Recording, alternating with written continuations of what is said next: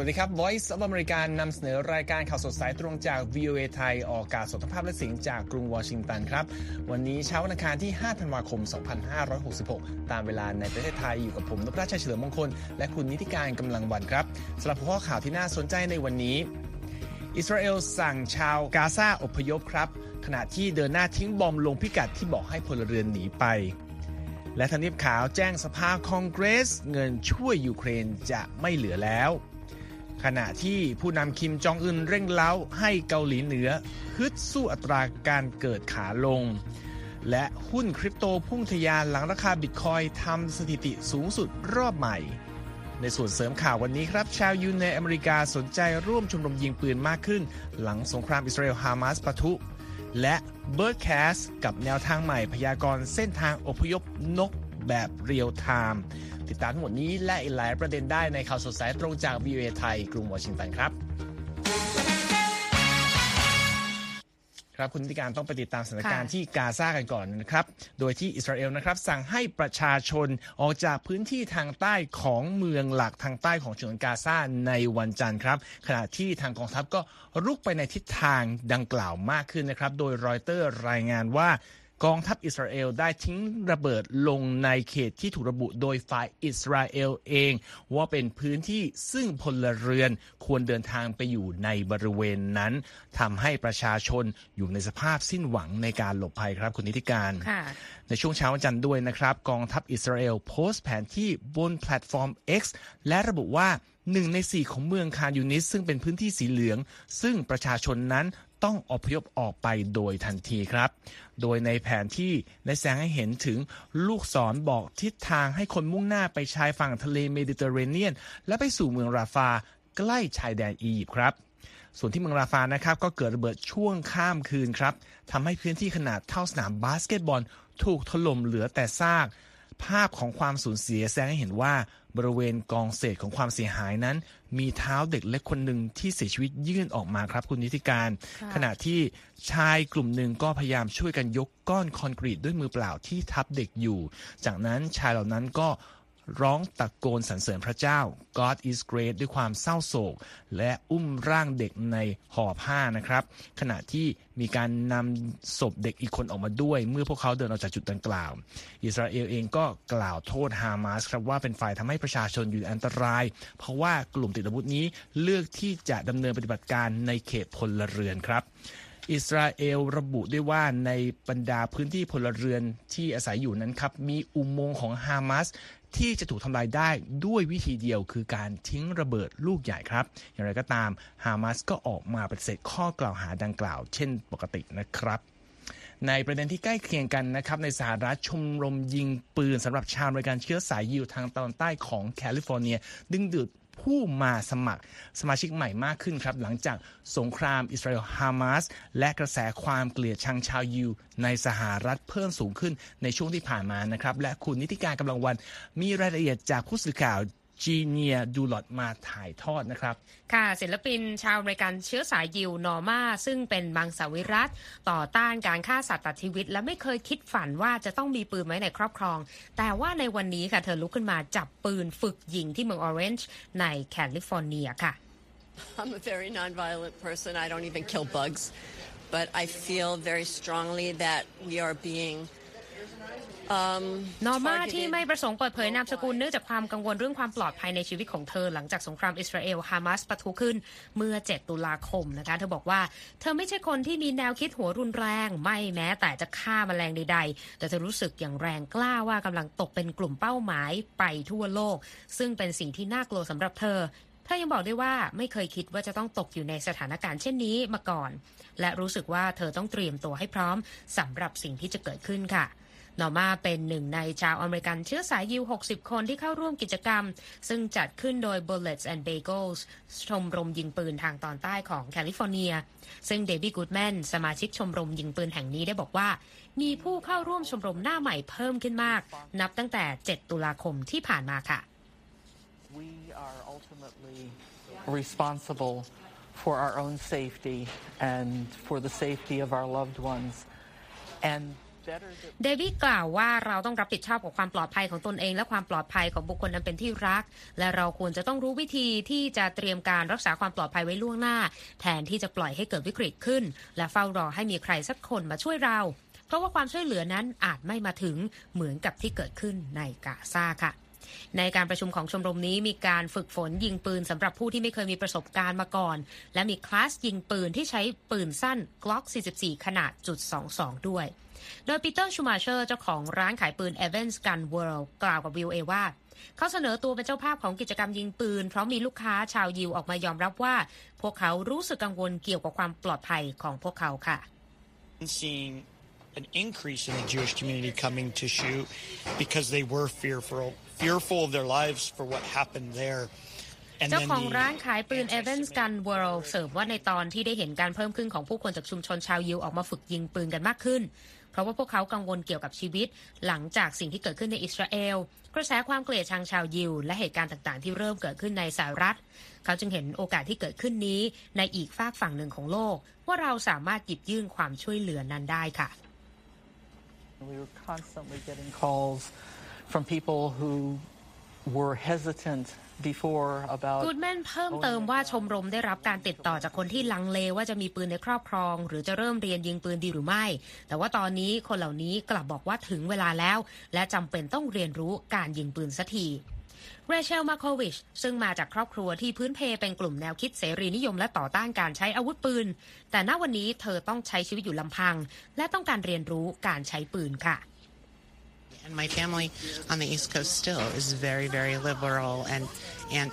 มาโค When I วิช said I ก was ล่าว coming กับ VOA ว่าครอบครัวของเธอที่อยู่ทางฝั่งตะวันออกของอเมริกายังคงเป็นกลุ่มแนวคิดเสรีนิยมและต่อต้านปืนกันอยู่ ซึ่งพอเธอบอกที่บ้านว่าจะมาร่วมฝึกยิงปืน พวกเขาก็รู้สึกต่อต้านขึ้นมา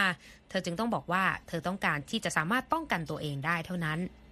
ข้อมูลจาก Firearm Industry Trade Association ระบุว่าผู้ครอบครองปืนจำนวนมาก แสดงความสนใจที่จะมีปืนไว้กับตัวมากขึ้น เมื่อรู้สึกว่ากำลังถูกคุกคามค่ะ whether that be an American who is of Muslim faith, American of Jewish faith, American of Christian faith. of มาร์ค Hindu โอลิวาโคศก Firearm Industry Trade Association ได้กล่าวทิ้งท้ายกับ VOA ไว้ว่า ไม่ว่าจะเป็นชาวอเมริกันที่นับถือศาสนาอิสลาม ชาวยิว นับถือศาสนาคริสต์ หรือนับถือศาสนาอินดู Second Amendment จะปกป้องคนทุกกลุ่มเสมอค่ะ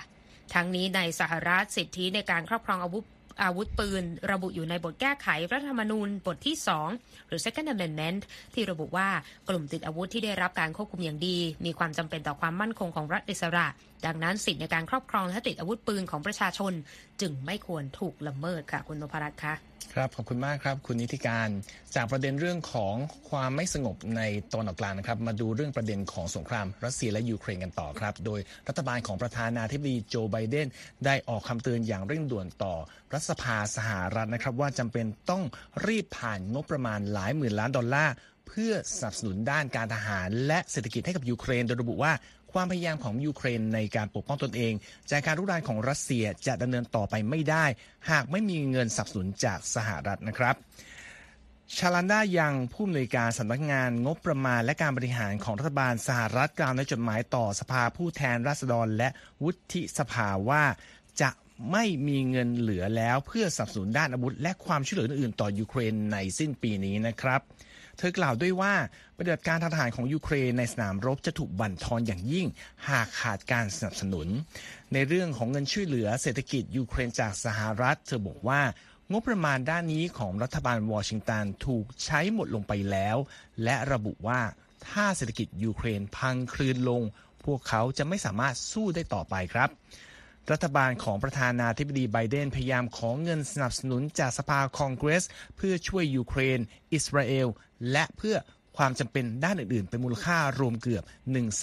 0 0 ล้านดอลลาร์ครับ อย่างไรก็ตาม ความพยายามเรื่องนี้ของรัฐบาลสหรัฐ ไม่ได้รับการตอบรับที่ดีจากรัฐสภาครับ เพราะเกิดคำถามเกี่ยวกับระดับความช่วยเหลือที่จะให้ต่อยูเครน ในขณะเดียวกัน สภาผู้แทนราษฎรที่พรรคริพับลิกัน คุมเสียงข้างมาก กลับผ่านงบประมาณเดี่ยวที่ให้ความช่วยเหลืออิสราเอลในสงครามกับกลุ่มฮามาสครับ ทั้งนี้สภาคองเกรสของสหรัฐได้จัดสรรเงินให้กับการช่วยเหลือยูเครนไปแล้วมูลค่ากว่า 1 0 0 0 0แสนล้านดอลลาร์ ประกอบด้วยเงินด้านการทหาร 67,000 ล้าน เงินสนับสนุนเศรษฐกิจและภาคพลเรือน 27,000 ล้าน และอีก 10,000 ล้านสำหรับงานด้านมนุษยธรรมครับชาลันดายังกล่าวด้วยว่าเงินก้อนนี้ถูกใช้เกือบหมดแล้วตั้งแต่กลางเดือนพฤศจิกายนเหลือเพียง 3%ของเงิน ด้านความช่วยเหลือทางกลาโหมที่ยังมีอยู่เท่านั้นนะครับขณะนี้ทุกท่านกำลังติดตามรายการข่าวสดสายตรงจากวีไทยกรุงวอชิงตันอยู่นะครับ ยังมีข่าวสารน่าสนใจรออยู่ครับ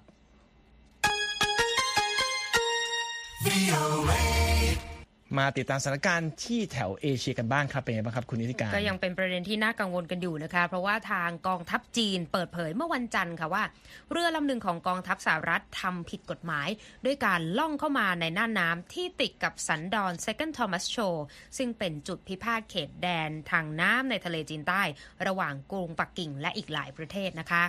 โดยโฆษกของกองบัญชาการภาคใต้ของจีนระบุในแถลงการว่า สหรัฐบ่อนทำลายสันติสุข และความมั่นคงในภูมิภาคอย่างรุนแรง และกล่าวเสริมว่าสหรัฐนั้นทำการก่อกวนพื้นที่ทะเลจีนใต้ และล่วงละเมิดอธิปไตยของจีนด้วยค่ะพื้นที่ดังกล่าวเป็นส่วนหนึ่งของทะเลจีนใต้ที่เป็นจุดพิพาทระหว่างจีน กับประเทศเพื่อนบ้านในภูมิภาค ในประเด็นที่เกี่ยวกับการอ้างสิทธิ์เหนืออาณาเขตทางน้ำ โดยในกรณีล่าสุดนะคะ กองทัพเรือสหรัฐได้ชี้แจงว่าเรือรบ USS Gabriel Giffords ล่องเรือในน่านน้ำสากลของทะเลจีนใต้ตามปฏิบัติการปกติ และทุกอย่างก็เป็นไปตามกฎหมายระหว่างประเทศด้วยแถลงการของกองทัพเรือสหรัฐที่มีเนื้อหาอธิบายว่า ทุกๆวันนั้นกองเรือที่ 7 ของสหรัฐทำปฏิบัติการในทะเลจีนใต้ตามปกติ ดังที่ดำเนินมาตลอดเป็นเวลาหลายทศวรรษแล้ว และว่าปฏิบัติการทั้งหมดของกองเรือสหรัฐ แสดงให้เห็นว่าเรายึดมั่นตามหลักการที่ตอกย้ำความมีเสรีและการเปิดกว้างของภูมิภาคอินโดแปซิฟิกค่ะในช่วงไม่กี่เดือนที่ผ่านมากองเรือของจีนเผชิญหน้ากับเรือของฟิลิปปินส์หลายครั้ง และกรุงปักกิ่งก็ออกมาคัดค้านการที่สหรัฐส่งเรือมาลาดตระเวนในพื้นที่พิพาทในทะเลจีนใต้ด้วยค่ะ ในครั้งนี้กองทัพจีนอ้างว่าเรือของสหรัฐ เคลื่อนลำเข้ามาในท้องน้ำที่ติดกับจุดที่กรุงปักกิ่งเรียกว่าแนวปะการังเหรินอ้าย หรือที่รู้จักกันในชื่อสันดอน Second Thomas Shoal อันเป็นส่วนหนึ่งของหมู่เกาะสแปรตลีย์โดยสันดอนดังกล่าวนั้นตั้งอยู่ในพื้นที่เขตเศรษฐกิจจำเพาะของฟิลิปปินส์ตามคำพิพากษาของศาลอนุญาโตตุลาการระหว่างประเทศ เมื่อปี 2016 ค่ะ กองทัพเรือของสหรัฐตอบโต้คำกล่าวหาของจีนด้วยว่า เราจะไม่ย่อหย่อนในการเดินหน้าปฏิบัติงานร่วมกับพันธมิตร และหุ้นส่วนของเรา เพื่อสนับสนุนวิสัยทัศน์ที่มีร่วมกันในประเด็นภูมิภาคอินโดแปซิฟิกที่เสรีและเปิดกว้างค่ะครับจากกรณีของทะเลจีนใต้ขยับมาที่ไต้หวันกันบ้างครับ โดยผู้แทนการทูตสูงสุดของสหรัฐในไต้หวันกล่าวในวันจันทร์ว่า การเลือกตั้งของไต้หวันในวันที่ 13 มกราคมของปีหน้า จะต้องปราศจากสิ่งที่เรียกว่าเป็นการแทรกแซงจากภายนอกและย้ำด้วยว่า นโยบายของรัฐบาลวอชิงตัน จะยังคงเหมือนเดิมไม่ว่าใครจะชนะการเลือกตั้งครับซานดราอุคเคิร์ตผู้แทนการทูตสูงสุดของสหรัฐในไต้หวันในตำแหน่งผู้อำนวยการสถาบัน American Institute ในไต้หวัน แสดงทัศนะดังกล่าว ในขณะกล่าวสุนทรพจน์ที่มหาวิทยาลัย National Taiwan University ครับ ประธานาธิบดีไต้หวันไช่อิงเหวินและเจ้าหน้าที่อื่นๆ เคยเตือนว่าจีนอาจจะพยายามทำให้ประชาชนสนใจเลือกผู้แทนทางการเมือง ที่ต้องการให้ไต้หวันและจีนแผ่นดินใหญ่มีความใกล้ชิดกันมากขึ้นครับอุเคอร์กล่าวว่าสหรัฐเชื่อมั่นในกระบวนการเลือกตั้ง และระบบประชาธิปไตยของไต้หวัน พร้อมย้ำว่า เราเชื่อว่าผู้มีสิทธิเลือกตั้งในไต้หวันจะเลือกผู้นำคนต่อไปของพวกเขา โดยปราศจากการแทรกแซงจากภายนอก ทั้งนี้สหรัฐเป็นผู้สนับสนุนต่างชาติที่สำคัญที่สุดของไต้หวันครับ แล้วก็ให้ความช่วยเหลือด้านการทหารต่อรัฐบาลไทเป แม้ว่าจะไม่มีความสัมพันธ์ทางการทูตอย่างเป็นทางการระหว่างกันก็ตาม ขณะเดียวกันครับในช่วง 4 ปีที่ผ่านมานะครับ ทางการจีนได้ยกระดับการกดดันทางทหารต่อไต้หวันครับ คุณนิติการค่ะอูเคอร์กล่าวว่าอย่างที่ดิฉันได้กล่าวหลายครั้งต่อหน้านี้นะครับ สหรัฐไม่ได้เข้าข้างฝ่ายใดในการเลือกตั้งของไต้หวัน เราสนับสนุนประชาธิปไตยที่เต็มไปด้วยชีวิตชีวาของไต้หวัน และตั้งตารอที่จะทำงานกับผู้นำไต้หวัน ไม่ว่าจะเป็นใครที่ประชาชนเลือกมาในปี 2024ผลการสำรวจความคิดเห็นประชาชนในไต้หวันชี้เห็นว่าไลชิงเต๋อแห่งพรรค Democratic Progressive Party เป็นตัวเต็งในการเลือกตั้งที่จะเกิดขึ้นครับ ในปัจจุบันเขาดำรงตำแหน่งรองประธานาธิบดี และเป็นบุคคลที่ทางการปักกิ่งต่อต้าน โดยระบุว่าเขาต้องการแบ่งแยกไต้หวันออกจากจีน คู่แข่งของไลชิงเต๋อคือโฮยูอีจากพรรคก๊กมินตั๋งซึ่งเป็นพรรคฝ่ายค้านที่ใหญ่ที่สุดของไต้หวัน ซึ่งตามปกติ นิยมสายสัมพันธ์ที่ใกล้ชิดกับปักกิ่ง แต่ขณะเดียวกันก็ปฏิเสธอย่างแข็งขันว่าสนับสนุนจีนแผ่นดินใหญ่นะครับ โดยตัวแทนพรรคก๊กมินตั๋งกล่าวว่า ทางพรรคจะรักษาความใกล้ชิดกับสหรัฐต่อไปด้วยครับ ค่ะขยับไปที่เกาหลีเหนือกันบ้างนะคะ คุณนพรัตน์ค่ะครับเพราะว่าทางคิมจองอึนผู้นำสูงสุดของเกาหลีเหนือค่ะ ออกมาเรียกร้อง ให้เกิดความพยายามในการจัดการกับอัตราการเกิดที่ลดลงในประเทศนะคะ โดยได้เรียกสิ่งท้าทายนี้ว่า เป็นงานบ้านของทุกๆคนนะคะ ตามรายงานของสื่อรัฐบาลกรุงเปียงยาง KCNA เมื่อวันจันทร์ โดยผู้นำเกาหลีเหนือแสดงความเห็นในเรื่องนี้ที่งานพิธีที่เกี่ยวกับผู้หญิงที่เป็นแม่ในเกาหลีเหนือเมื่อวันอาทิตย์ที่ผ่านมาค่ะ โดยข้อมูลของกองทุน United Nations Population Fund ของสหประชาชาตินั้นประเมินว่า อัตราการมีบุตรของประชากรเกาหลีเหนือนั้นอยู่ที่ 1.8 ต่อผู้หญิง 1 คนในปี 2023 นะคะ แม้ว่าเกาหลีเหนือเผชิญกับทิศทางขาลงในแง่ของอัตราการเกิด แต่ตัวเลขดังกล่าวยังสูงกว่าของเกาหลีใต้ที่อยู่ที่ 0.78 เท่านั้นคุณนพรัตน์เมื่อครัปีบที่แล้วนะคะอืมส่วนกรณีของญี่ปุ่นเนี่ยอยู่ในสัดส่วน 1.26 นะคะในงานพิธีดังกล่าวทางผู้นำสูงสุดของเกาหลีเหนือยังได้กล่าวขอบคุณบรรดาสตรี ผู้ที่มีบุตรในเกาหลีเหนือที่ทำหน้าที่สร้างความแข็งแกร่งให้กับประเทศค่ะ คุณนพรัตน์ ครับนั่นก็เป็นสถานการณ์เกี่ยวกับทางสังคมของทางเกาหลีเหนือนะครับ มาดูเรื่องของภัยพิบัติในอินเดียกันบ้างครับ คุณนิติการ เพราะว่ามีผู้เสียชีวิตอย่างน้อย 4 คน แล้วต้องมีการปิดโรงงานหลายแห่งขณะที่รันเวย์เส้นหนึ่งของสนามบินในเมืองเจนไนซึ่งจะได้ชื่อว่าเป็นสนามบินที่มีความคับข้างที่สุด แห่งหนึ่งของอินเดียถูกน้ำท่วมจนมิดครับ หลังเกิดฝนตกหนักรุนแรง จากอิทธิพลของพายุไซโคลนมีชองที่เคลื่อนตัวเข้าใกล้มาอยู่นะครับ ตามรายงานของรอยเตอร์ครับ พยากรณ์อากาศคาดว่าพายุไซโคลนมีชองจะเคลื่อนตัวขึ้นชายฝั่งด้านใต้ของรัฐอันทระประเทศในช่วงเที่ยงของวันอังคาร พร้อมความเร็วลมที่ 90ถึง100 กิโลเมตรต่อชั่วโมงครับ จนถึงวันจันทร์นะครับ มีประชาชนเสียชีวิตไปแล้ว 4 คนจากเหตุการณ์ที่เกี่ยวข้องกับภาวะฝนตกหนัก ในรัฐทมินนาตูที่อยู่ติดกับรัฐอานทระประเทศตามการเปิดเผยของกระทรวงจัดการภัยพิบัติอินเดียครับ ในเมืองเจนไนซึ่งเป็นเมืองหลวงของทมินนาตู แล้วก็เป็นศูนย์กลางการผลิตเครื่องใช้ไฟฟ้า และอุตสาหกรรมโรงงานแห่งหนึ่งของประเทศนะครับ มีรายงานว่ารถหลายคันถูกน้ำพัดไหลไปตามท้องถนน และสนามบินของเมืองก็ต้องปิดให้บริการไปอย่างน้อยถึงเช้าวันอังคารตามเวลาท้องถิ่นครับ รอยเตอร์รายงานโดยอ้างแหล่งข่าวว่าบริษัท Foxconn และ Pegatron นะครับของไต้หวันที่มีโรงงานอยู่ในเมืองเจนไนประกาศปิดสายการผลิต โทรศัพท์ iPhone ของตนไปแล้ว เพราะว่าสภาพฝนที่ตกหนักครับคุณนิติการค่ะนอกจากนั้นนะครับพื้นที่หลายจุดในเมืองใหญ่แห่งนี้ก็อยู่ในสภาพจมบาดาล โดยความฉลิของน้ำที่ลึกนะครับอยู่ที่ประมาณระดับเข่าครับ แล้วก็เกิดภาวะไฟฟ้าดับมาตั้งแต่เช้าวันจันทร์แล้วด้วย ทางการของทั้งสองรัฐนี้ ยกระดับการระวังภัยไปแล้ว แล้วก็สั่งอพยพประชาชนหลายพันคน ที่อาศัยอยู่ใกล้ชายฝั่ง แล้วก็มีการออกคำเตือนไปยังชาวประมงไม่ให้นำเรือออกจากฝั่งด้วย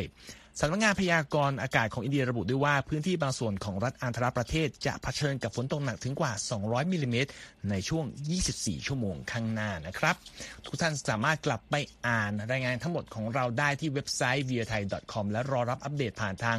Facebook Instagram X และ YouTube v i a t h a i รวมทั้งกลับไปฟังย้อนหลังนะครับที่ Spotify voathai ครับ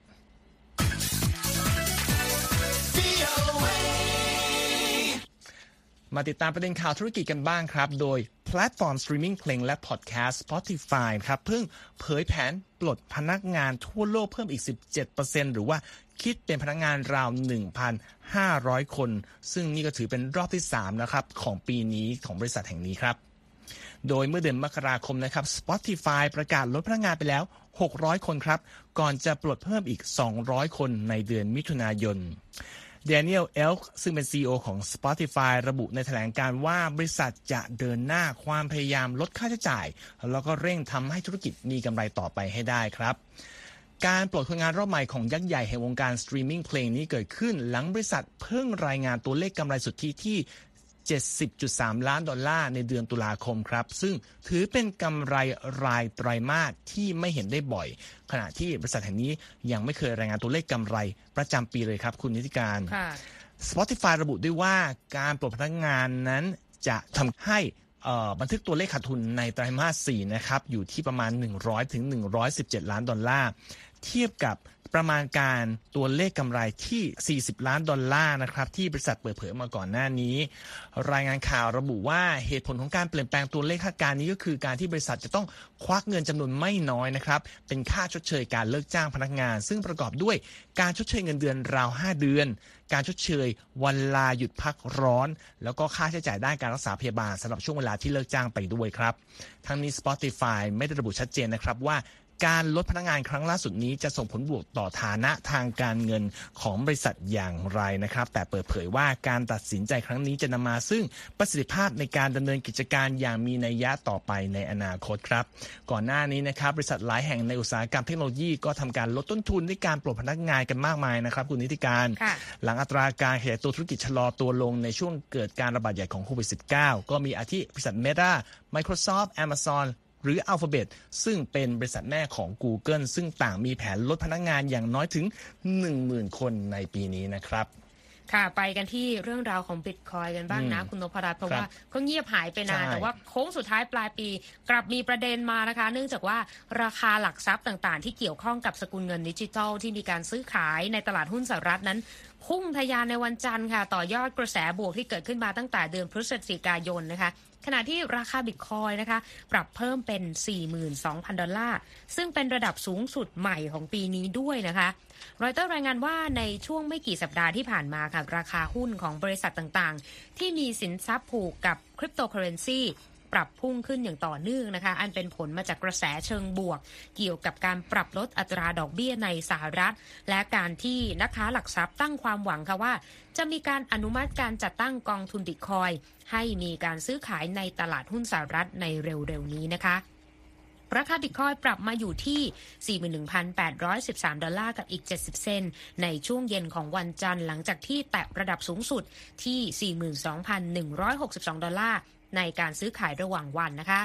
ทั้งนี้เมื่อช่วงต้นปีค่ะความมั่นใจของนักลงทุนในสกุลเงินดิจิทัล และสินทรัพย์ที่เกี่ยวข้องนั้นไม่ได้สูงมากนักค่ะ เพราะว่ามีเหตุล้มหายตายจากไปของคริปโตเคอเรนซีในปีที่แล้ว ซึ่งทำให้เกิดการไหลออกของเงินทุนจากตลาดคริปโต เป็นมูลค่าหลายล้านล้านดอลลาร์นะคะ อย่างไรก็ตามความคึกคักของการซื้อขายเมื่อเร็วๆนี้ก็ส่งผลให้ราคาบิตคอยน์กลับมาพุ่งพุ่งสูงขึ้นถึงกว่า 150%นับตั้งแต่ต้นปีมานี้นะคะทำให้มีความเชื่อกันค่ะว่า ปีนี้จะเป็นปีที่ดีที่สุดในปีของสกุลเงินดิจิทัลนี้ค่ะครับระหว่างภาพรวมของเอเงินสกุลดิจิทัลดูดีมากนะครับปรากฏว่าการซื้อขายหลักทรัพย์ที่ตลาดทรัพย์สหรัฐวันนี้ตรงกันข้ามเลยครับ คือแดงยกกระดานนะครับ ดาวโจนส์นะครับปิดลดลง 41 จุด หรือว่า 0.1%ที่ 36,204 จุด S&P ลดลงเช่นกันครับ 0.5%ที่ 4,569 จุด ส่วน NASDAQ ร่วง 119 จุด หรือ 0.8%ก่อนจะปิดที่85 จุด ราคาทองคำซื้อขายลดลงถึงเกือบ 2%ที่ 2,048 ดอลลาร์ และ 50 เซนต์ต่อออนซ์นะครับ ส่วนการอัตราแลกเปลี่ยนเงินระหว่างดอลลาร์สหรัฐและกับทางบาทนะครับ 1 ดอลลาร์แลกได้ 35 บาท 25 สตางค์ครับ และส่งท้ายวันนี้นะครับ ในวัน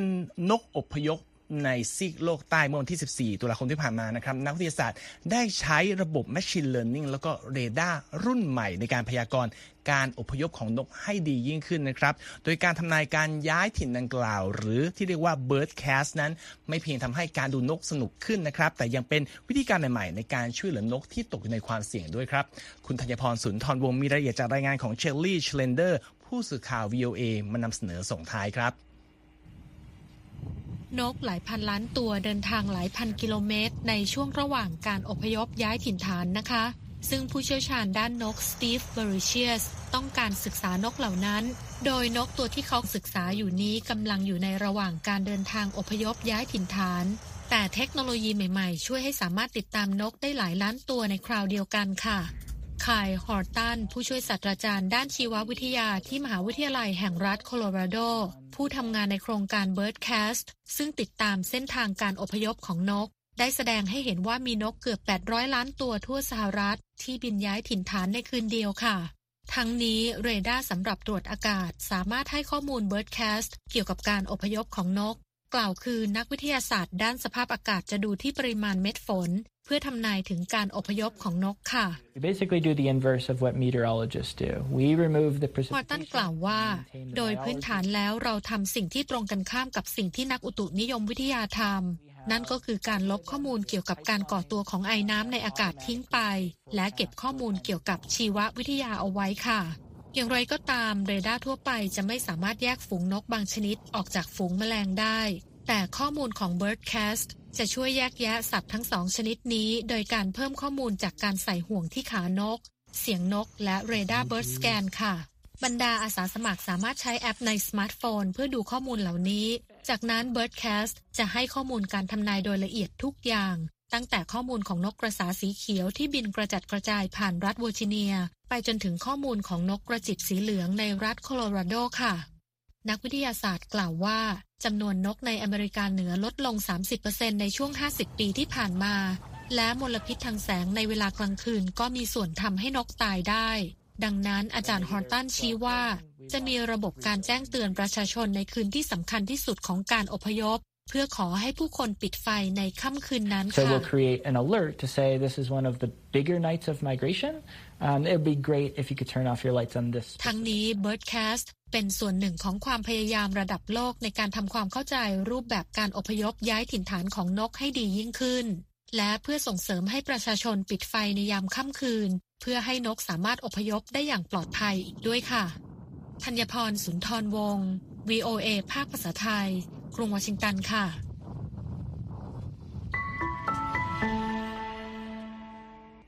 ขอบคุณครับ คุณธัญพร และทั้งหมดนี้คือรายการข่าวสดสายตรงจาก VA ไทย กรุงวอชิงตันครับ ผมนพรัตน์ชัยเฉลิมมงคล ดิฉันนี้ที่การกำลังวันต้องลาไปก่อนนะครับ สวัสดีครับ สวัสดีค่ะ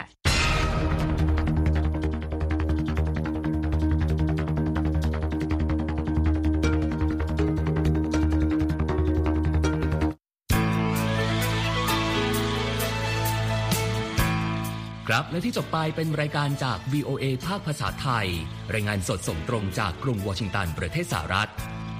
คุณผู้ฟังสามารถติดตามข่าวสารจากทั่วโลกได้ในทุกที่ทุกเวลา ที่เว็บไซต์ voa thai com รวมถึงทุกช่องทางในโซเชียลมีเดีย Facebook YouTube Twitter และ Instagram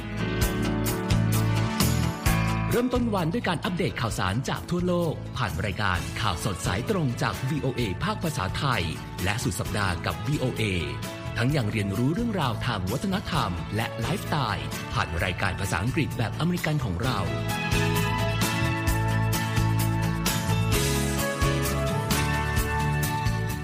ติดตามความเคลื่อนไหวในประเทศสหรัฐ การเมืองอเมริกัน พร้อมเข้าใจที่มาที่ไปของเหตุการณ์สำคัญ รวมถึงข่าวต่างประเทศ จากแหล่งข่าวที่เชื่อถือได้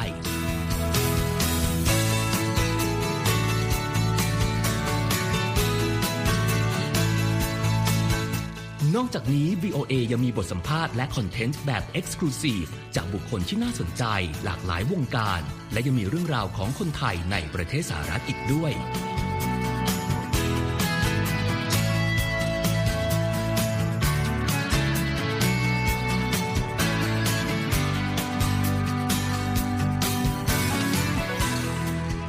คุณนะครับที่ให้ VOA ไทยเป็นส่วนหนึ่งในการติดตามข่าวสารสาระและเกร็ดความรู้ของคุณ จากรายการต่างๆ ที่เรามุ่งมั่นนำเสนอ เพื่อความเที่ยงตรง ทันเหตุการณ์ และมีประโยชน์ในทุกๆวัน